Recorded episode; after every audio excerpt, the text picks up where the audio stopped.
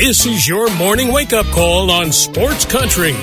Grab a cup of coffee and hang with us every weekday morning for the latest news, sports, and other things going on around the world and in your backyard. Now, here's your host, Gene Gums.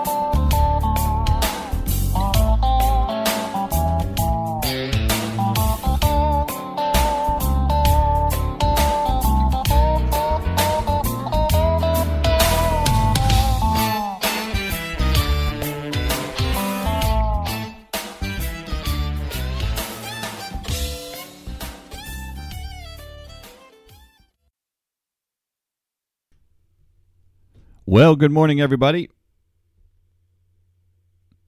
It is seven minutes past nine o'clock here in Middletown, Connecticut. Welcome to a Friday morning wake up call on Sports Country Radio. A little uh, NFL draft hangover, perhaps. Um, took forever to get that thing over with last night. Uh, we have Dan Zampano coming up at 9:30 to talk about last night's draft. Of course, the Patriots taking Alabama quarterback Mac Jones in the first round of the draft. Really what probably most Patriot fans were hoping that they were would do. Uh, whether it was Mac Jones that you got or not, I mean, there was a lot of talk about the Patriots trading up. It turned out that they decided to just stand pat they got Mac Jones at number 15, didn't have to give up any of their draft picks for this year or next year, in addition to what they've done free agent wise. I mean, I think you have to be happy. So we'll uh, we'll see what Dan Zampano thinks about that. It's funny, you know. Um, I was watching uh, the Twitter feed last night, and there were people that weren't happy about it. They don't think that they think that Mac Jones was the fifth best quarterback in this draft yet others had him uh, maybe going number two overall. And in many cases, you know, I think the difference is is that Mac Jones is more of a traditional drop back passer. He's more of the Tom Brady mode of quarterback as opposed to guys who can make things happen with their legs and which is kind of the way that a lot of quarterbacks are going now. And I think a lot of Patriot fans were hoping they'd get somebody like that. Um, you know, I I think there were people that, that thought Justin Fields was the guy that the Patriots should have been targeting. Uh, and you know what? If if that was really the guy they wanted, he was probably gettable. I mean, he slipped all the way down to number eleven. Uh, maybe they could have gotten him. But uh, anyway, we'll talk to Dan coming up about that at nine thirty this morning. Uh, before we get started, just want to say happy birthday uh, to Dave Massey, old friend of mine, college uh, college friend and uh, faithful listener to the show. So just want to say happy birthday to Dave this morning. We won't tell anybody how old you are, Dave. Of course, well, actually, that's how old I am. Uh, all right, let's get to uh, baseball from yesterday and a disappointing night for the Boston Red Sox. You go on the road to play a Texas Rangers team that's 10 and 15. Now, you've got Martin Perez on the hill. Uh, obviously, he has not pitched especially well, yet you get a good performance from Perez last night. And the Red Sox just can't hit at all. They managed just three hits off of Ranger pitching last night. Um, and it's this is the beginning of a little bit of a trend and I think if you're a Red Sox fan or if you're the Red Sox organization, uh, you have to be a little concerned about this. Look, they have uh, scored two runs or less in three straight games. They are not hitting the ball at all, yet they're still managing to hang on to first place. And I'm, you know, look, they're going to be fine. This is a team we know is going to hit. We're still waiting for some of these guys to have their bats wake up a little bit. Um, but an interesting thing, a stat that I saw this morning in the Boston Globe when the Red Sox score at least four runs, they're 13 and 0. 13 and 0. That's how good their pitching has been, where you can score four runs and you're going to win a game. They are 3 and 10 when they don't. So obviously, uh, runs, hits, they've got to figure out a way to get this lineup jump started. And now, and JD Martinez in a bit of a slump. He's over his last nine. I mean, you know, it, that's going to happen at multiple times during the season. But he had to leave the game last night. He walked twice and uh, went over one with a couple of walks. Ended up leaving the game. They were down 4 1 in the ninth inning. JD Martinez is scheduled to come up, and uh, Christian Arroyo came to bat in his place. And everybody's like, you know, you know, what the hell happened? It turns out that he was suffering from a migraine, and he will not play today either. So for a team that's already struggling, the guy that's been probably your hottest hitter, uh, he and uh, Xander Bogaerts have been your two best hitters. He's not going to be in the lineup tonight either. So that is obviously a concern.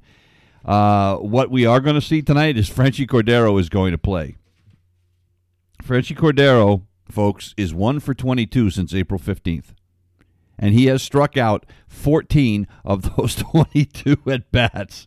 Uh, he has not played in four straight games, but he will play uh, tonight. And Alex Cora said that he will play on Saturday as well.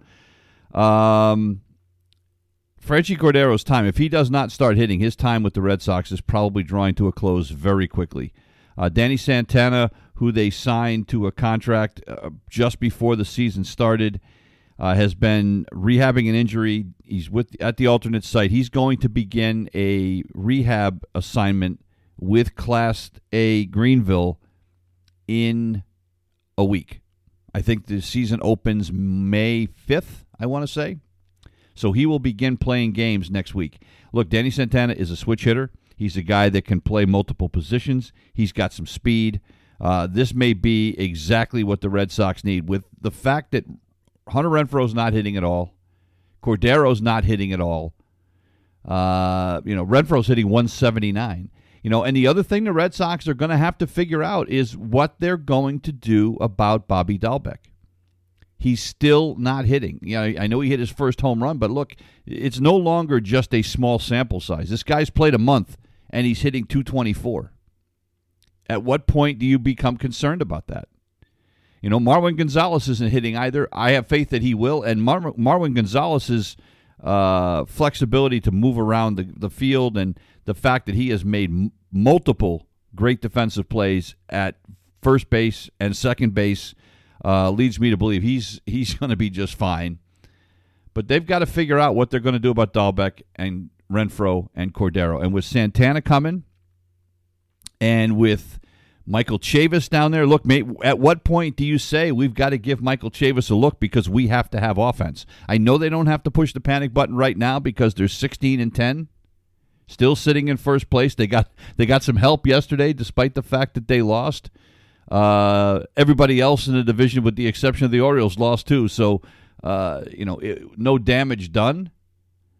But Alex Cora has got to be a little bit concerned about the offensive outage. Now, their defense hurt them a little bit yesterday.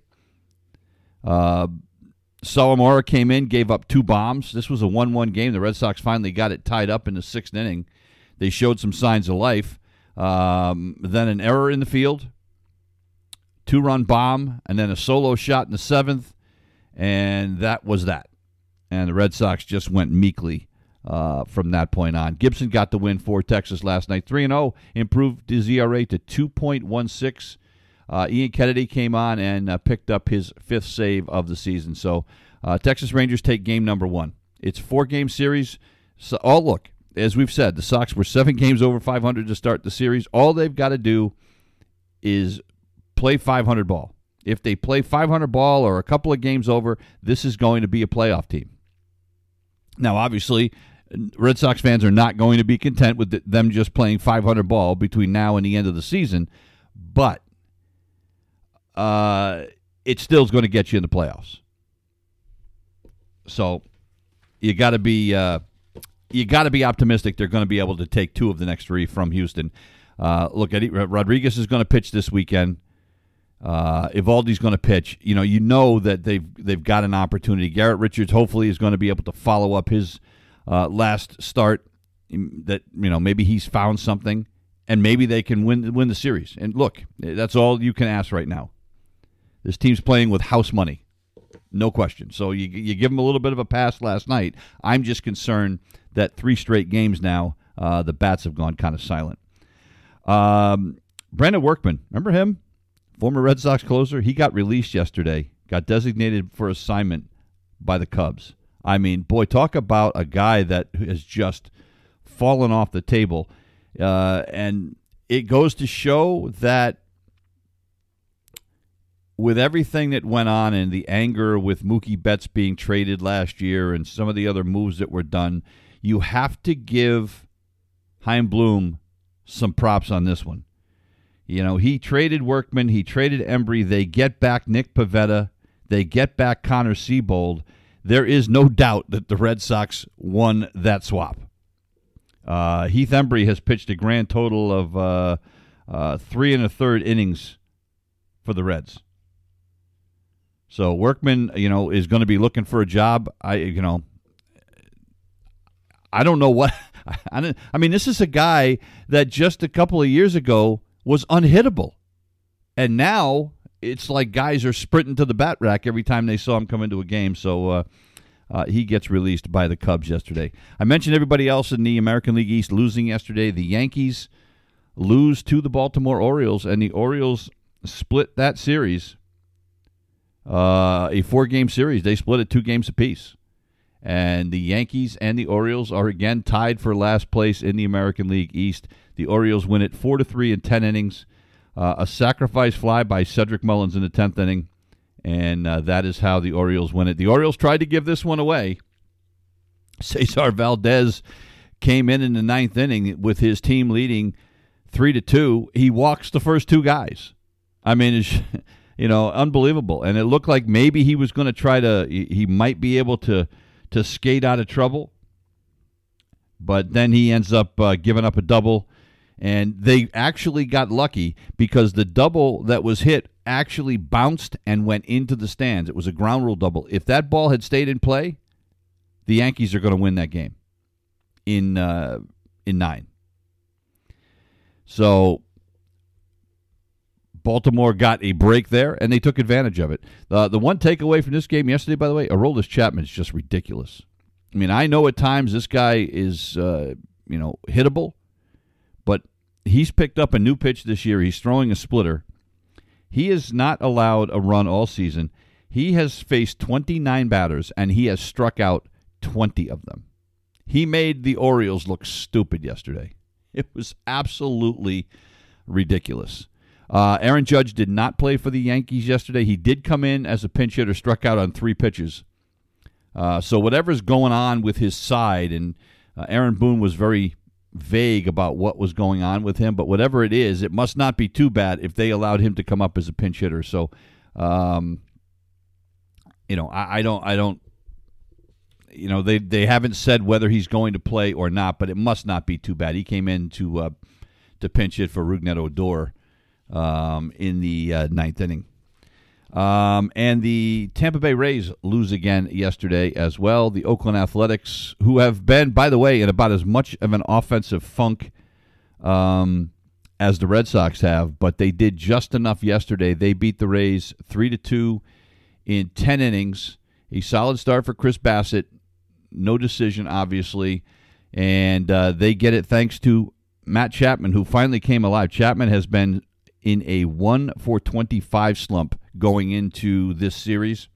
Had a couple of hits on uh, Wednesday, had two more hits on Thursday, and uh, that was the difference in this game. Chapman single handedly won it. He hit his fourth home run of the season off McClanahan, and uh, then later had an RBI double. Mitch Moreland, by the way, old Red Sox friend, uh, another hit. He's uh, hitting 250, getting some regular playing time with Matt Olson still out for Oakland uh, Moreland's been getting some some significant playing time and has performed very very well. So now the Rays fall to uh, 13 and 13, and they sit three games behind the Boston Red Sox, a half a game ahead of Toronto, who had the day off yesterday.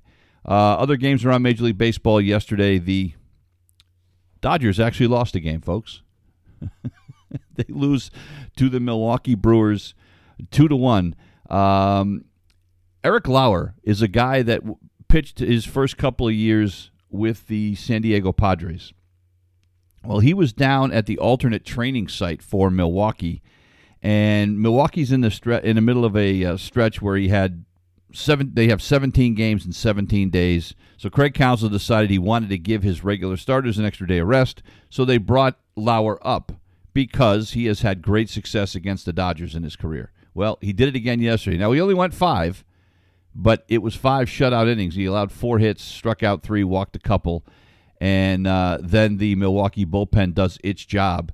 Uh, four relievers combine uh, to hang on, and Josh Hader picks up his sixth save of the season, and uh, the Milwaukee Brewers win this one two to one.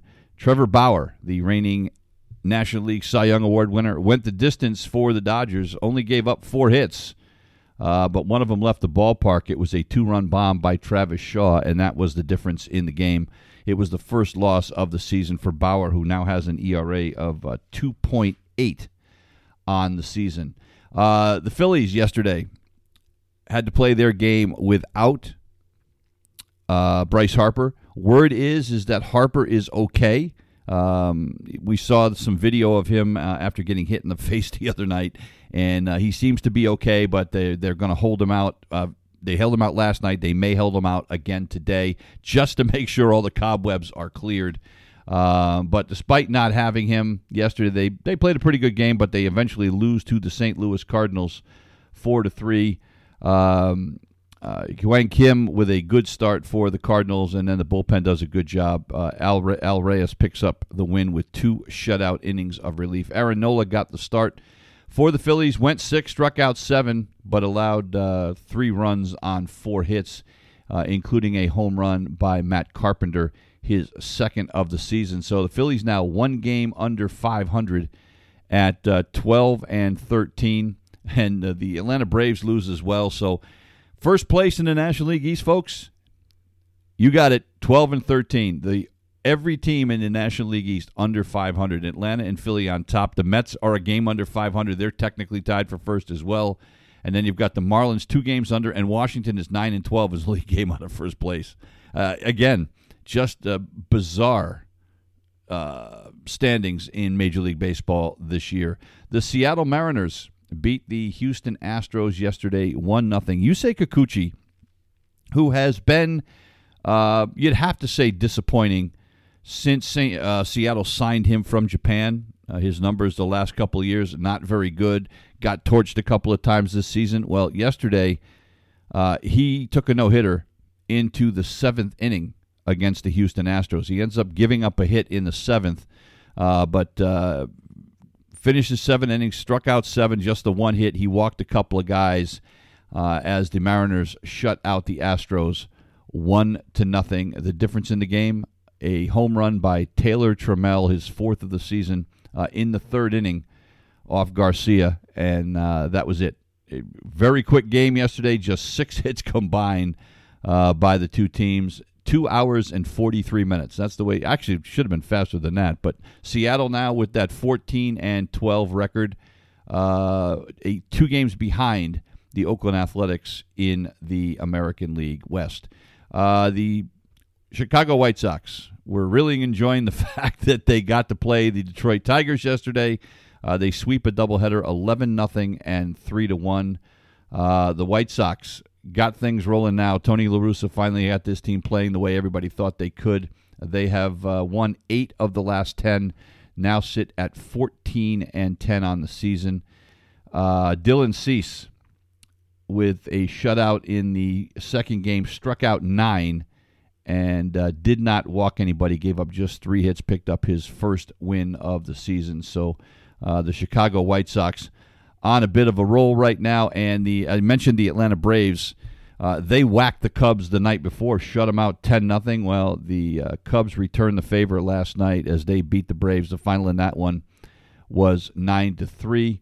Uh, Bryce Wilson got the start for Atlanta, couldn't get out of the third inning uh, as he picks up the loss. As Chicago had 16 hits in the game. It is 26 minutes past the hour. We're going to take a break. When we come back, Dan Zampano is going to join us to talk about the NFL draft last night, what the Patriots did, what he thinks the Patriots will do today. And I'll tell you what, just a bit of a spoiler. Uh, I mentioned the guys from the Sunday card did their draft predictions, uh, and we ran that just the other night. Well, I'll tell you what, they were uh, six for their first six, and they did a pretty good job in the first round. We'll talk about all that when we come back. You're listening to the Wake Up Call on Sports Country.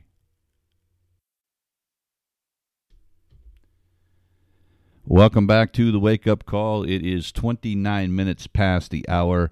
And as we are all the time when we're talking NFL football, we have Dan Zampano joining us. Dan Zampano, who I had to imagine was just vibrating last night watching the NFL draft. Uh, good morning, Dan. How are you? Did you get any sleep? Barely, Gene. It is a new day. The sun has come up.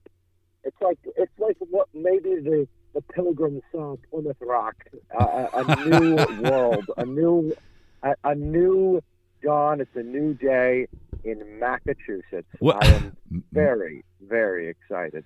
Mac- Massachusetts. New era of Mac. All That's right. exactly right. It's Massachusetts. This is, and look, this is. We'll get to the rest of the draft in a minute, but this is historic in, in this in this sense. Bill Belichick has never, in his head coaching career, taken a quarterback in the first round of the draft. Not with the Patriots, not with the Cleveland Browns. How difficult do you think it was for him to pull the trigger on this?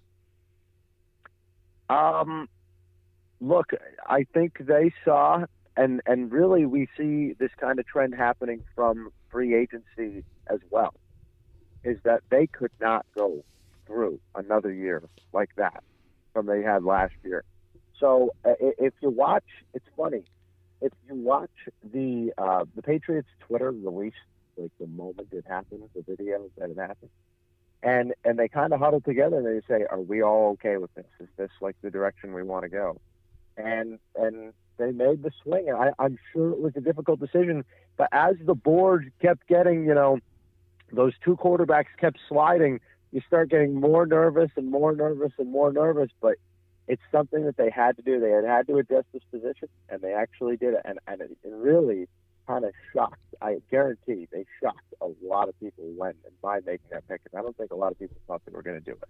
Well, here's what's interesting. I mean, and I think everybody that's a Patriot fan agrees that, that this had to get done, or they had to, whether they did it the way they did, or whether they moved up, something had to get done with the quarterback position because, you know, yeah, they have Cam Newton signed, but that's not the answer. We saw that already. But what's interesting was after the pick was made last night, I was following, you know, Twitter feeds with all the people that I follow, and there were people that were actually not happy with this. They wanted the fact if they were going to take a quarterback, they wanted a guy like Justin Fields. I get the sense, Dan, and you know maybe I'm wrong, but the people that aren't happy are not happy that they took another drop back quarterback. They wanted somebody who was more athletic. So the guy that everybody was talking to was, look, Justin Fields was there. We think Justin Fields was a better quarterback. What are the Patriots doing? Um, I mean, I think it's. I mean, we see obviously the trend in the NFL is to have these mobile quarterbacks. So, I mean, can you understand why some people might feel that way?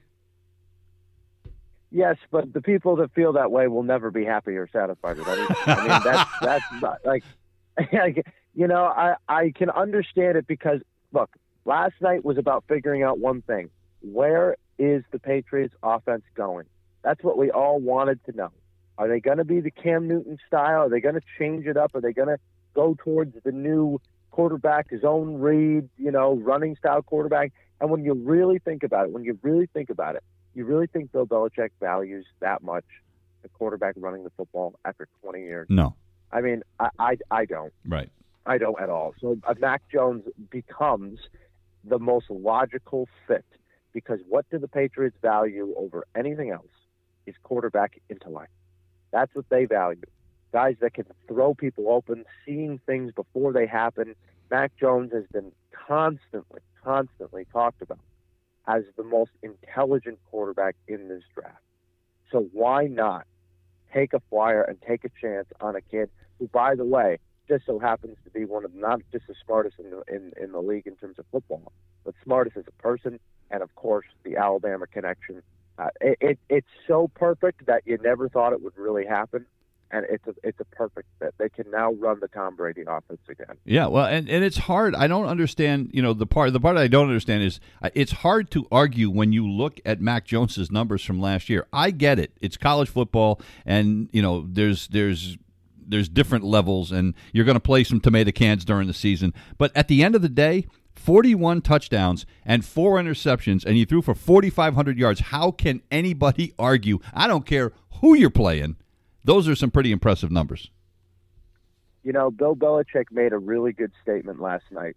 He made a really good statement last night after the draft in his post game. He said, "If we start, if we start evaluating players based on their circumstances instead of their results, then we're not going to get a good draft grade on anybody. Right. And I think that got lost in the sauce last uh, for the last three months. That that statement really sums up what's wrong with all the GMs and and all the coaches that are drafting. Is that they start looking at things like that to justify not taking a player. Right. And they miss out on opportunities. And I think that was the most telling thing that I got outside of Cam is still our quarterback, I think that is still I think that is still the most telling thing that, that Belichick said last night. Um, well, let's get to the rest of the draft, and uh, then we'll talk about what the Patriots are going to do in day two. That that comes up uh, later on. But uh, first of all, congratulations! You were six for your first six with the uh, the mock draft that uh, you guys did on your show the other night. So, uh, and if and if some trades aren't made, you know, who knows? Maybe you maybe it would have been you know ten for ten. Who knows? But um, it's interesting too that you had Trey Lance going third to the 49ers, yet there were still a lot of people that were surprised by that pick last night. Stunned. And and you know what told us that it was going to happen was the betting markets. The betting markets had props that had Mac Jones the day or I'm sorry, Trey Lance that day yesterday at plus 150 to be picked by the 49ers. By the time the draft started, he was a minus 120 favorite. And it, like, I, I can't, I can't tell you how crazy it is in the last two days, how, how that market swung and how the 49ers came to that conclusion, uh, really in the last three or four days of the draft. I mean, they were, if this draft had been last week, I bet they would have taken Mac Jones. Yeah. I really believe that. I really believe that. So I think Trey Lance, as I've continued to say, I've said it everywhere I've been asked, has the highest ceiling of any of these quarterbacks, including Trevor Lawrence. I think he is absolutely fantastic. Raw, yes, but his talent could be otherworldly if they get it right. And I think he's the perfect fit for, for San Francisco. Look, everybody knew that the Jets were going to take Zach Wilson. Now, having said that, how much of an upgrade do you see him being versus a Sam Darnold? I mean, it, did they really, with the maneuvering that they did, did they really do the right thing here? Honestly, honestly, I don't think they did. Honestly, if if it's, if it's me, and, and I'm with the Jets, I, I do not make that trade. I pick up the, I pick up the fifth year option. I draft the lineman. Right. I, I think that lineman Penei Sewell uh, fell to Detroit. I thought they were giddy, as you could see inside their right. their draft room. They're they're all jumping up and down. But uh, to me, look, I, I think Zach Wilson has talent and can be good in this league. He's got the non-platform looking Patrick Mahomes looking, you know, type of style of play. Uh, he looks like you know I don't. Some people say he looks like he's 12 years old. Some people say he looks like a model. I mean, I'm not. I'm not really sure, but uh, maybe he can model for Old Navy or something. But uh, to me, it's uh, to me. I just don't see. I just don't see a lot of these guys. I thought Fields. I, I've, I've said all along Fields. I thought was the second best quarterback in the draft. I don't see the fit and what they're going to do. That's the problem. When you draft a quarterback, you got to draft a guy that fits your coaching style.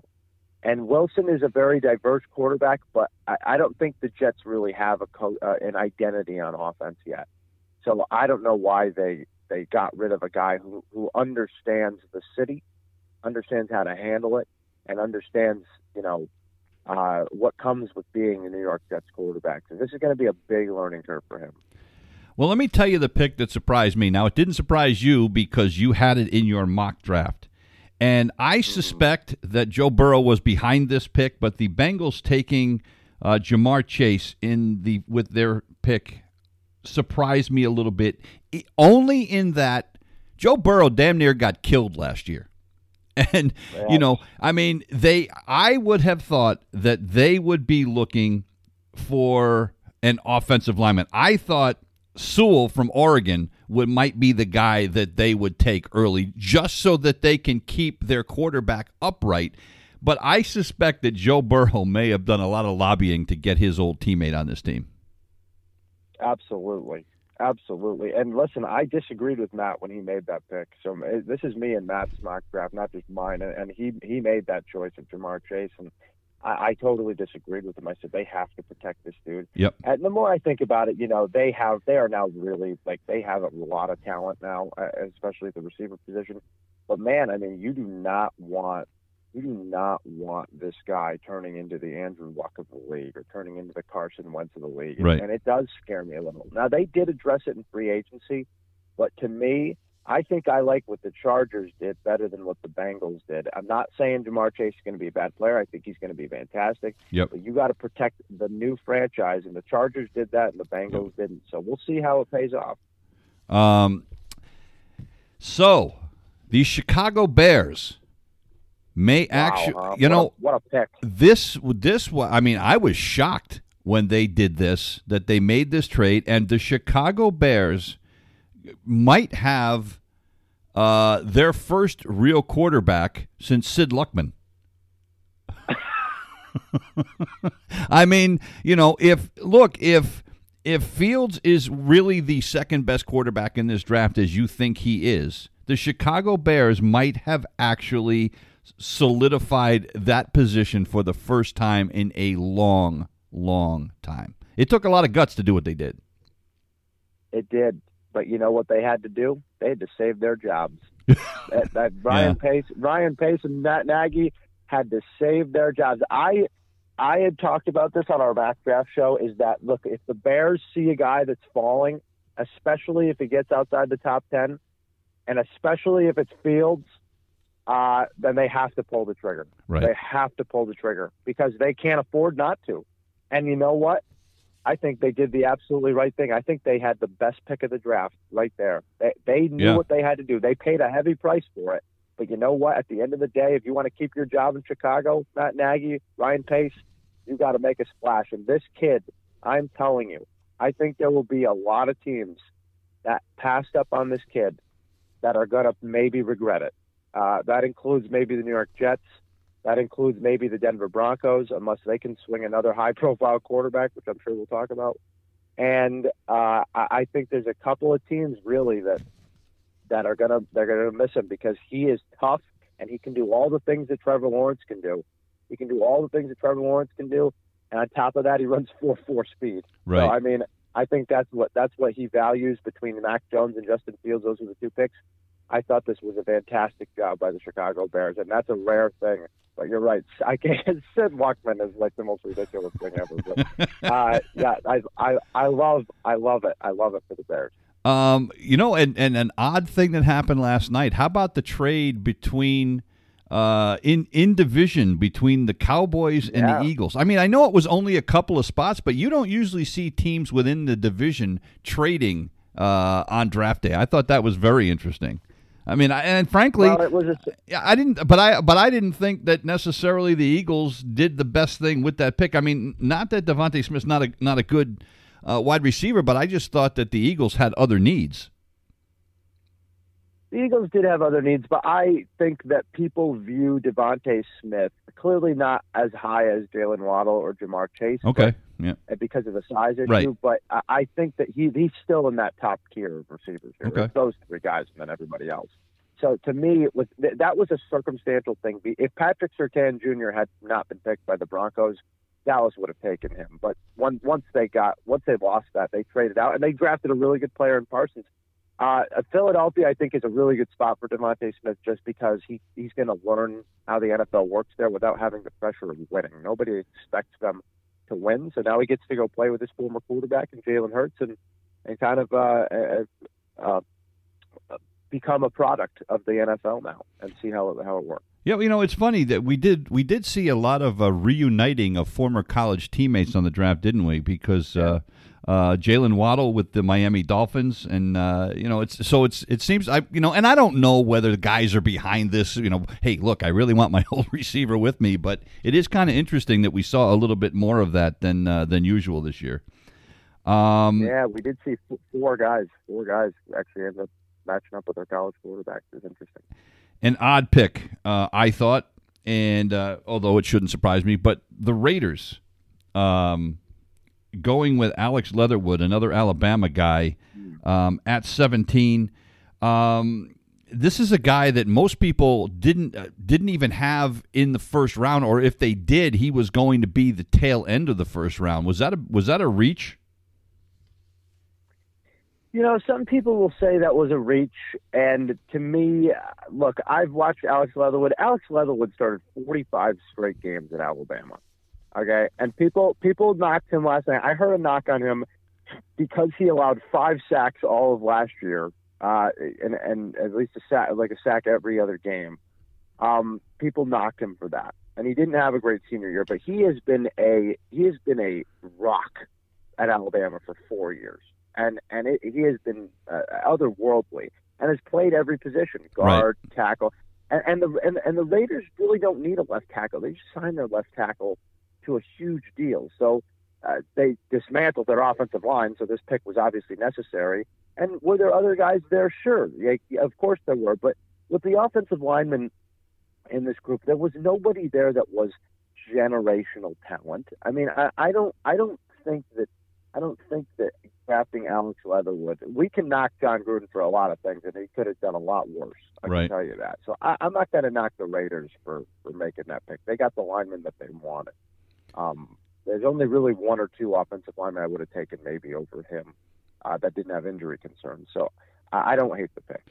Um, the New York Giant fans not necessarily happy with the pick of Kadarius Toney uh, with the number 20 pick. Uh, you know, it, here we go again. I mean, these these two New York teams. You know, go. you just you know, it's like, are they going to be? Are they going to get it right? And uh, but here we go. Kadarius Toney, a bit of an odd pick. I thought. I thought they they would go for somebody. Uh, you know, maybe in the uh, the front seven on defense, somebody that can get to the quarterback, and yet they went for a wide receiver.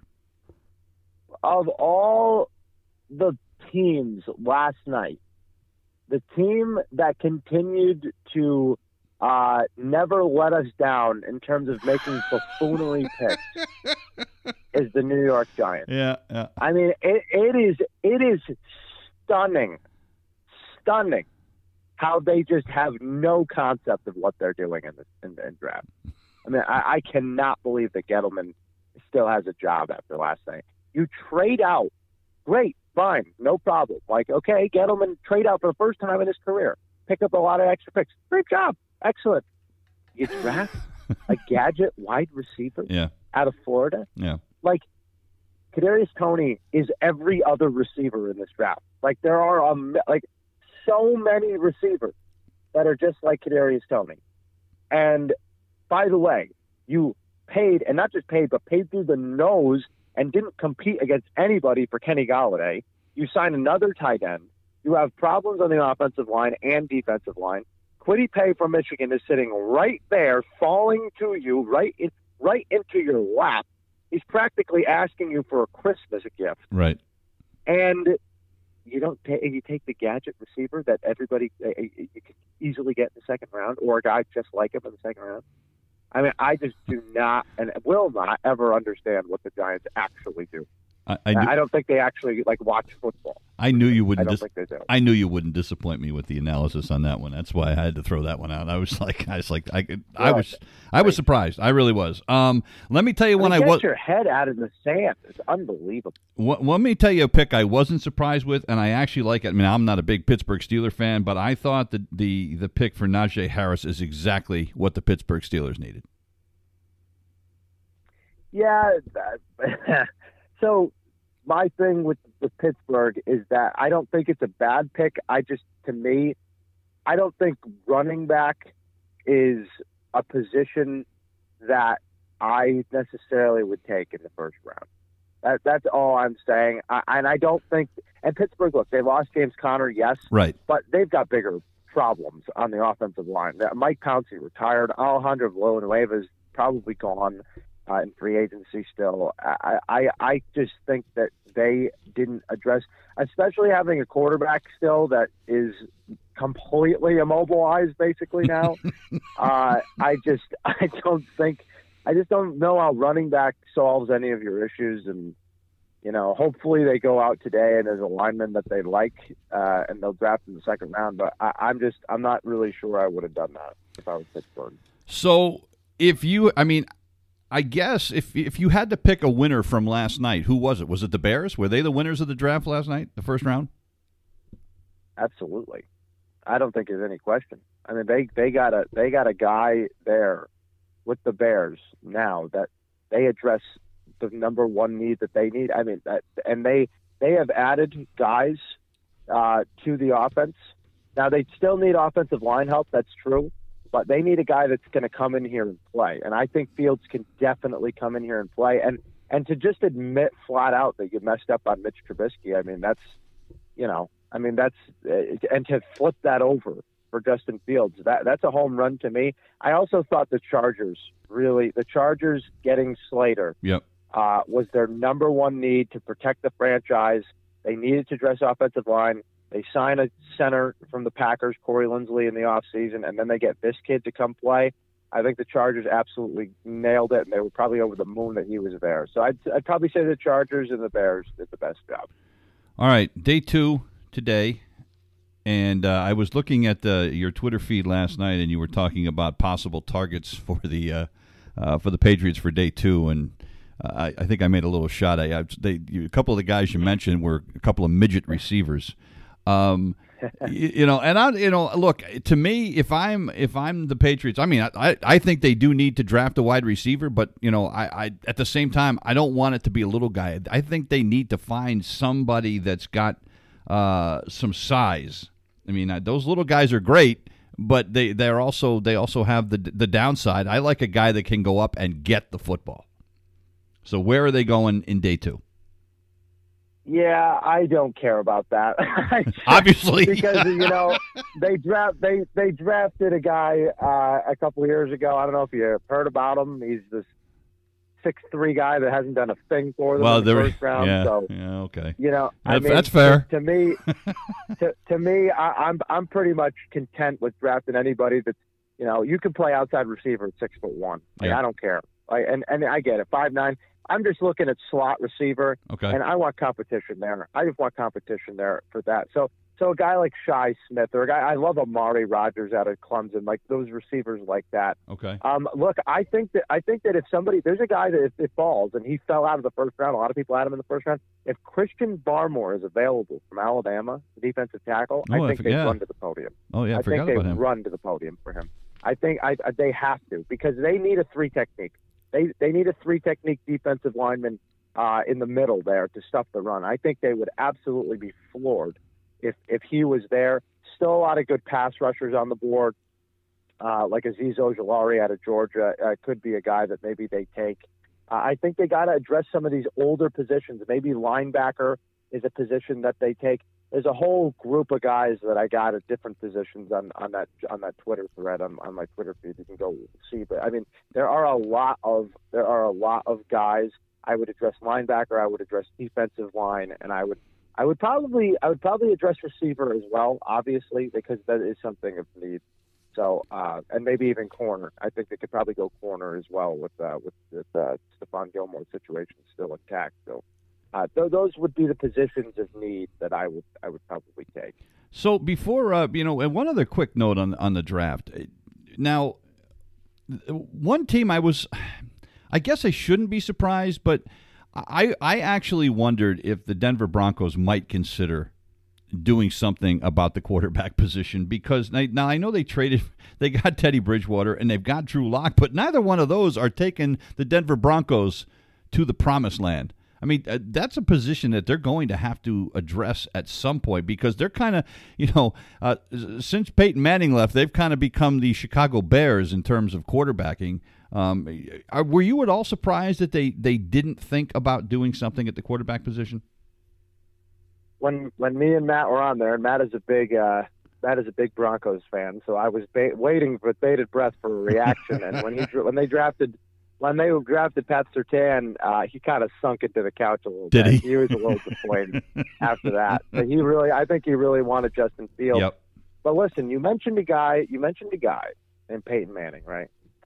So, so Peyton Manning was really the last great quarterback. So the Broncos are are privy to maybe getting guys at the end of their careers that are legends.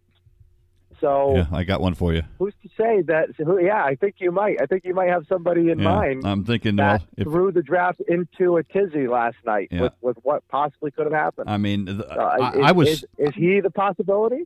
Well, I mean, look, I was when I saw that story yesterday that Aaron Rodgers said he wants out of Green Bay. My first reaction was, this guy is just an idiot. Um, you know, I mean, Aaron Rodgers just never seems to be happy. It's like he's not happy unless he's miserable. And, you know, I mean, it just was the most bizarre thing ever. And of course, that's all anybody wanted to talk about last night. But supposedly, a couple of teams inquired, and the Packers shut him down very quickly. He said, He's playing for us. He's not going anywhere. So that tells me, I mean, I- guess unless Aaron Rodgers says he's not going to report, I don't think he's going anywhere. Is he? I think Aaron Rodgers is as good as gone. Do you really? I think he's. I think he's as good as gone. I, I really do, and I, I and I think any trade offer that the Packers get for him, they should trade him. They absolutely should trade him. He's at the tail end of his career. You've planned for this. He just won the, drafting Dan, Dan. Dan, he just won the MVP. Yeah, but he's not coming. It's not. It's not the fact that he won the MVP. It's not that. Aaron Rodgers clearly doesn't want to be here anymore. They haven't helped him at all in any way, shape, or form over the last three years to get him any help. They haven't changed his roster at all, and Okay. they've been to the NFC Championship two years two years in a row. Two years in a row, they've been to the NFC Championship with with great teams. How much farther can the Packers go? They haven't addressed anything. Okay. There's no there's no new there's no new roster uh, gets that they've had. All they've done is draft a quarterback in the first round. I mean that that's what they did when they had more pressing needs. And to me, and to me at this point, they've pissed they've they've pissed Rodgers off. So I get people don't like Aaron Rodgers and think he's smug and whatever, and and he's only won one championship. This guy is just exactly my point. Yeah. He's the MVP of the league Right. and, and you're not going to try and help this guy out. They haven't off they haven't offered him uh, the contract extension, as far as I know, more money. I mean, at, at, at any point until this year, when they pissed him off after drafting a quarterback. so to me, it's like, what, what? Why would I stay here? I've done everything I can do here possibly to to help this franchise win a Super Bowl, and and it's not good enough apparently to get me any help because I, I'm at the tail end of my career. Look at Tom Brady. I Well, mean, yeah. yeah. I think he sees maybe he sees Tom Brady and says, "Huh, that looks pretty freaking nice." you know, I mean, like, uh, you know, I, I to me, I would have thought San Francisco would have been a great spot for him, but now that San Francisco kind of has their guy, I mean, is is Denver the spot maybe that that, that Aaron Rodgers goes? I, I think Green Bay has has rued this day, and they will rue the day that uh, he doesn't show up to camp. I, I really don't think he's going to be a guy that shows up. I don't Wow. think he is, and they're going to have to get rid of him. Wow. Well, And that would change change the whole landscape. oh my would it not? goodness. Yeah. I- change the whole landscape. Oh my goodness! I mean that that would change the uh, the the complexion of the AFC West would certainly change in a big ol' hurry. Mhm. Well, I I, I Oh yeah. I you know I, I guess I get where you're coming from, I, but I just boy, I, wow, I, I'm not sure. And I get where Green Bay I get where Green Bay is coming from. Of course they don't want to let him go. But guess what? This is this has been building for two or three years now. Yeah, Two or three years now. This has been building up to this point. We've speculated this. And now the chickens are coming home to roost. Because the guy's 37, he's just getting married, he's thinking about the twilight of his career and what he wants. And- If he can chase another championship somewhere else because clearly he's not going to win one here, why not? or he, or he could just hang it up and go host Jeopardy. That that too. that too. that too. Well, look, I know you're going to be glued to the television for a couple of more days watching this draft. Uh, I, I appreciate your time this morning. We're going to talk to you. I tell you what, we'll try to do this again maybe next week and uh, kind of put a bow on the whole draft and where things look. But uh, uh thanks for your insight, Dan, this morning. We really do appreciate it. Gene, it's always a pleasure. God bless. Have a good one. All right. Dan Zampano here on Sports Country Radio. That is going to do it for us here this morning. We'll be back on Monday with another edition of the Wake Up Call. We leave you this morning with some music from Lady Antebellum along with Stevie Nicks. It's called Golden. We'll see you Monday. You've been listening to the Wake Up Call on Sports Country.